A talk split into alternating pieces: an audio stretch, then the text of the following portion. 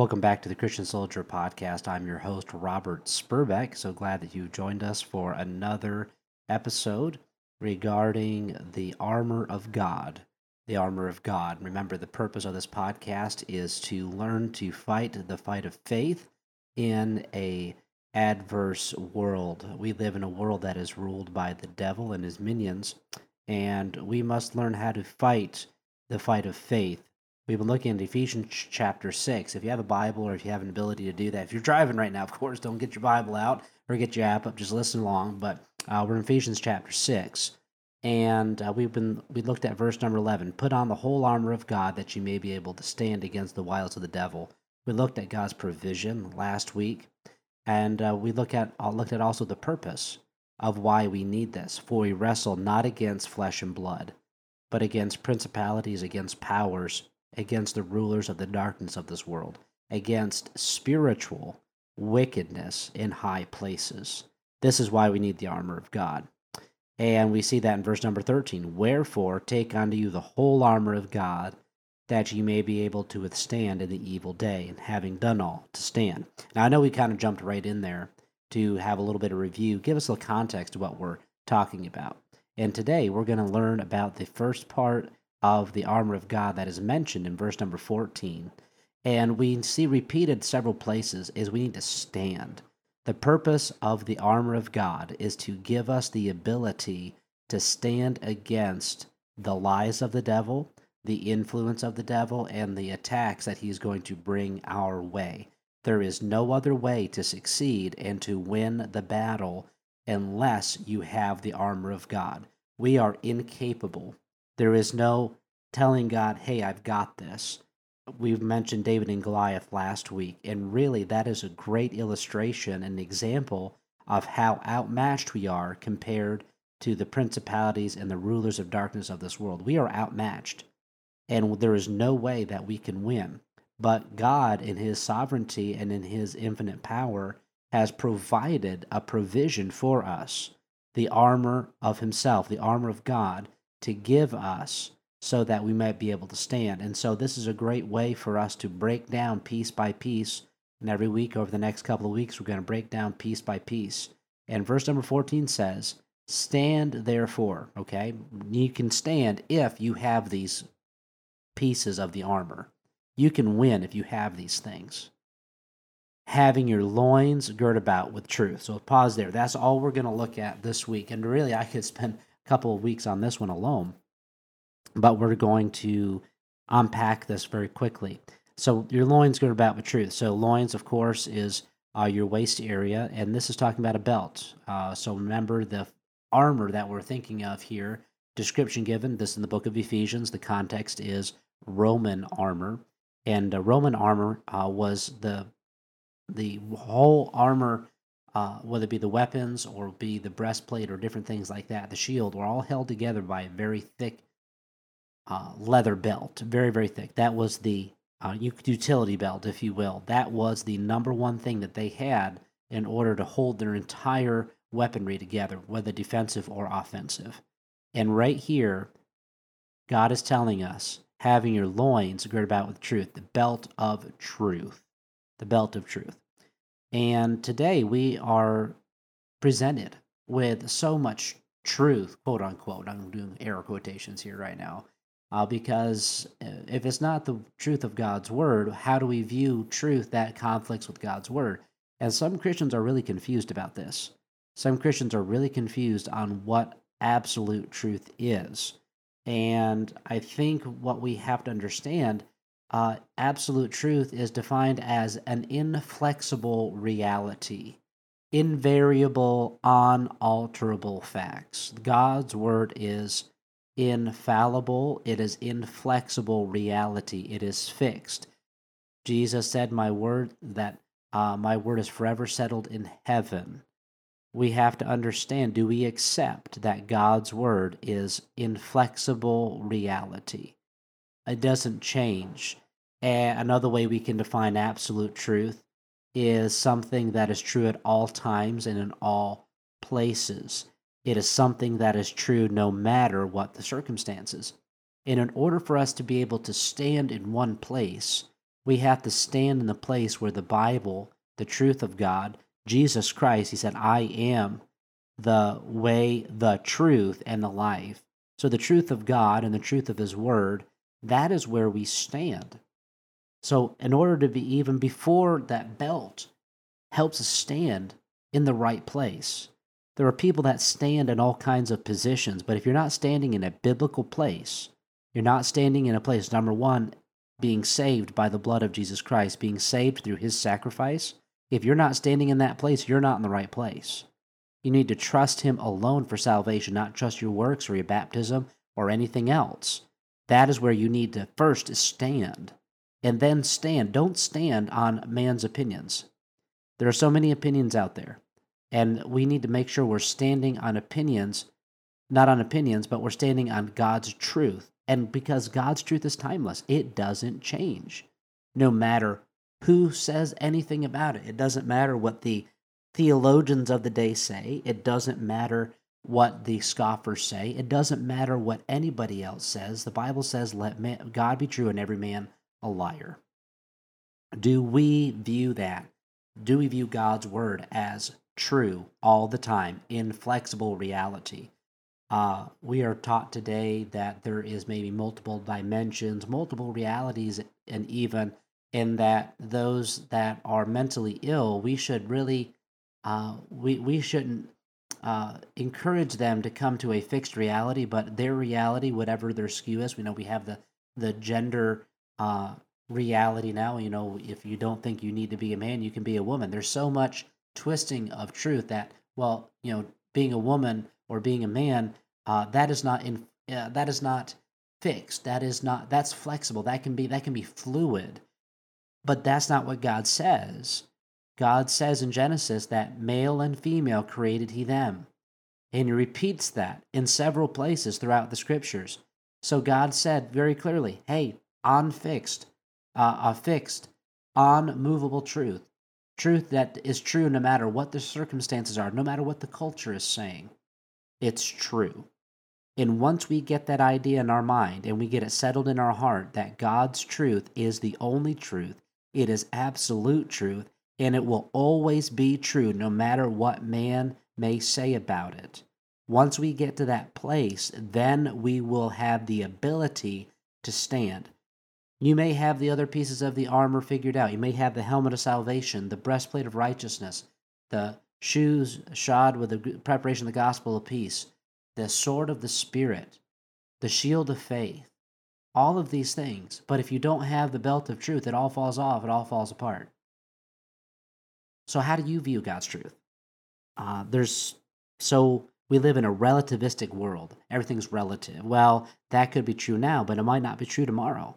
If you view God's word that way, and actually, unfortunately, many people do, we have the different Bible versions that going on, and that, well, God's truth here is changing and evolving over time. The message of God is essentially the same, but how he presents it to mankind is forever changing.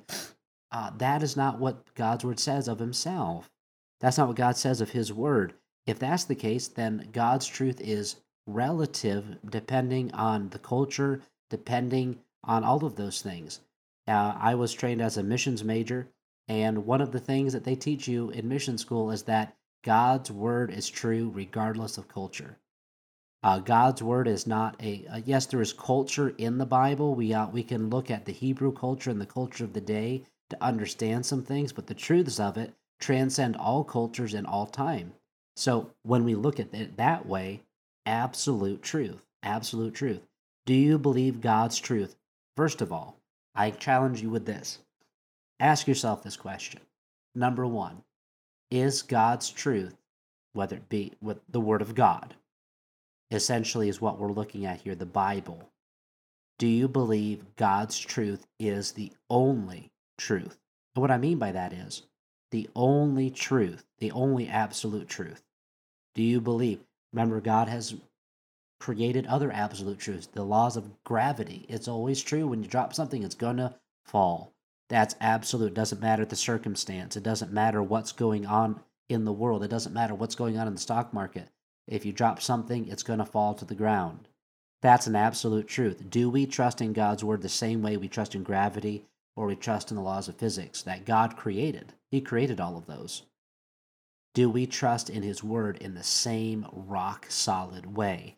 That when God says something, it's going to happen that way. That when God promises something, He is going to fulfill that promise. When God says that direction will lead to destruction, it will lead to destruction every single time. But we live in a world that says, well, that's not true. We have Christians in churches saying, well, I understand what God's saying, but that's not true for me. And, maybe that'll be true for some people, but it won't be true for me. Then you believe at that point in the relative truth of God's Word. And God does not say that of Himself. God's truth is forever settled. It is fixed. It will never move. God will never change His mind. He says, I change not. So number one, is God's truth the only truth? Okay, if you answered yes to question number one, let's move on to question number two. Is God's truth applicable to today? Is God's truth applicable to today? I hope you say yes. Because if you have said, well, I don't know, then there needs to be some serious Bible study taking place. Everything that is going on in our world today, everything that will go on in the future, can be addressed through God's Word. Whether it be morality, whether it be the gender question, really, which is an easy question to answer. Really, people make it very complicated. It's really simple. Male and female created He them. That's simple. There's no more debate that needs to be said about it. What God said is what is going on. So, well, why do people have such confusion about it? Either they have had that belief forced upon them, they're forced to be confused about it, but one has man not been confused about what God wants. We look at Romans 1. Also, there are those that just decide to go against nature that God has placed within them, and they go into a reprobate, sinful lifestyle. God still loves them, but at the same time, God explains why they do that. They've denied God. They've denied how God created them, and they do it on purpose. So we have to come to the conclusion, well, if that's the case, then we need to view these things in the proper light. There's no such thing as Christian homosexuality, as some people like to say it today, or these different gender identities, male and female. That's it. That's a simple question to answer.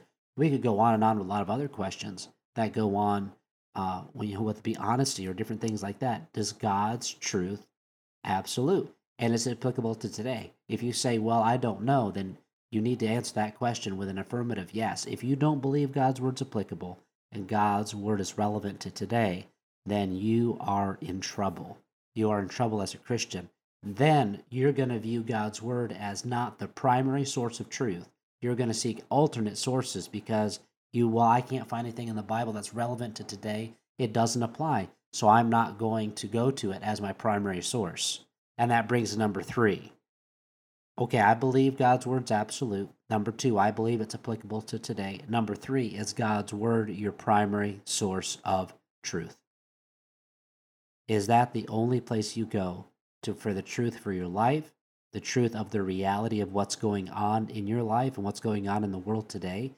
Do we go to God's Word as our primary source for truth? I understand other information, things that we learn throughout our lives.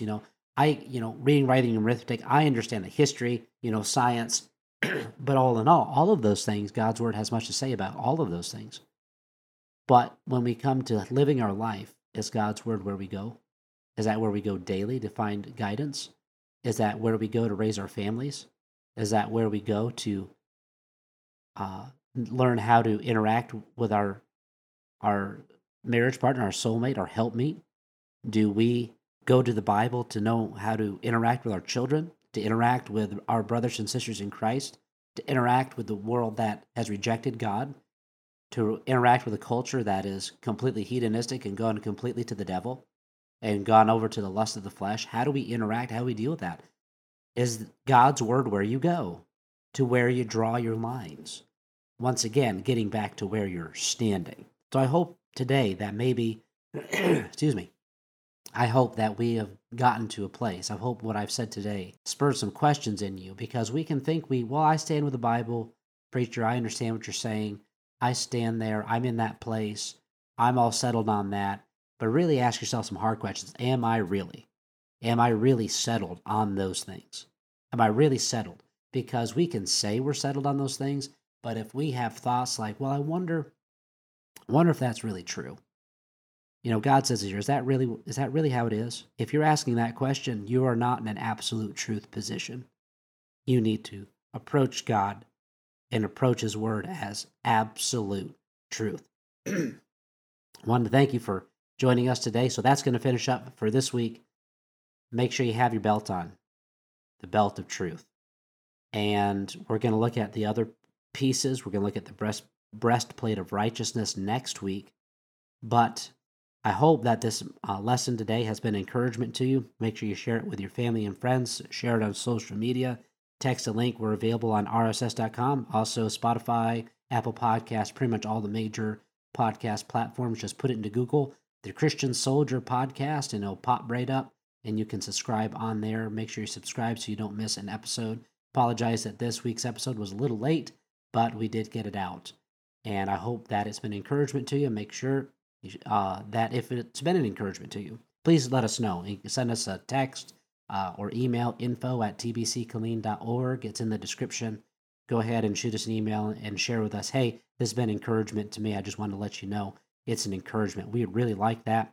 Maybe if you want to text or call the church, or you can text me as well. For those of you that know my phone number, go ahead and text me and say, hey, this has been encouragement. I really appreciate the podcast this week. I know it would encourage me and to know that we're making meaningful content here on the Christian Soldier Podcast. I pray that you join us for next week's episode as we continue on in this series. We'll see you next time.